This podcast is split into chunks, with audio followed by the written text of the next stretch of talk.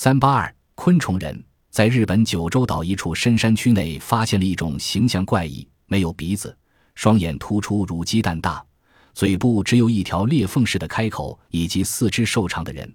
科学家称之为昆虫人。据科学家分析，他们极可能是第二次世界大战末期长期原子弹爆炸的劫后余生者。由于受到大量辐射感染，才变成现在这副奇特的模样，而且生育机能被破坏，不能繁殖下一代。昆虫人在偏僻山区生活了至少四十年，视力和说话功能几乎全部丧失。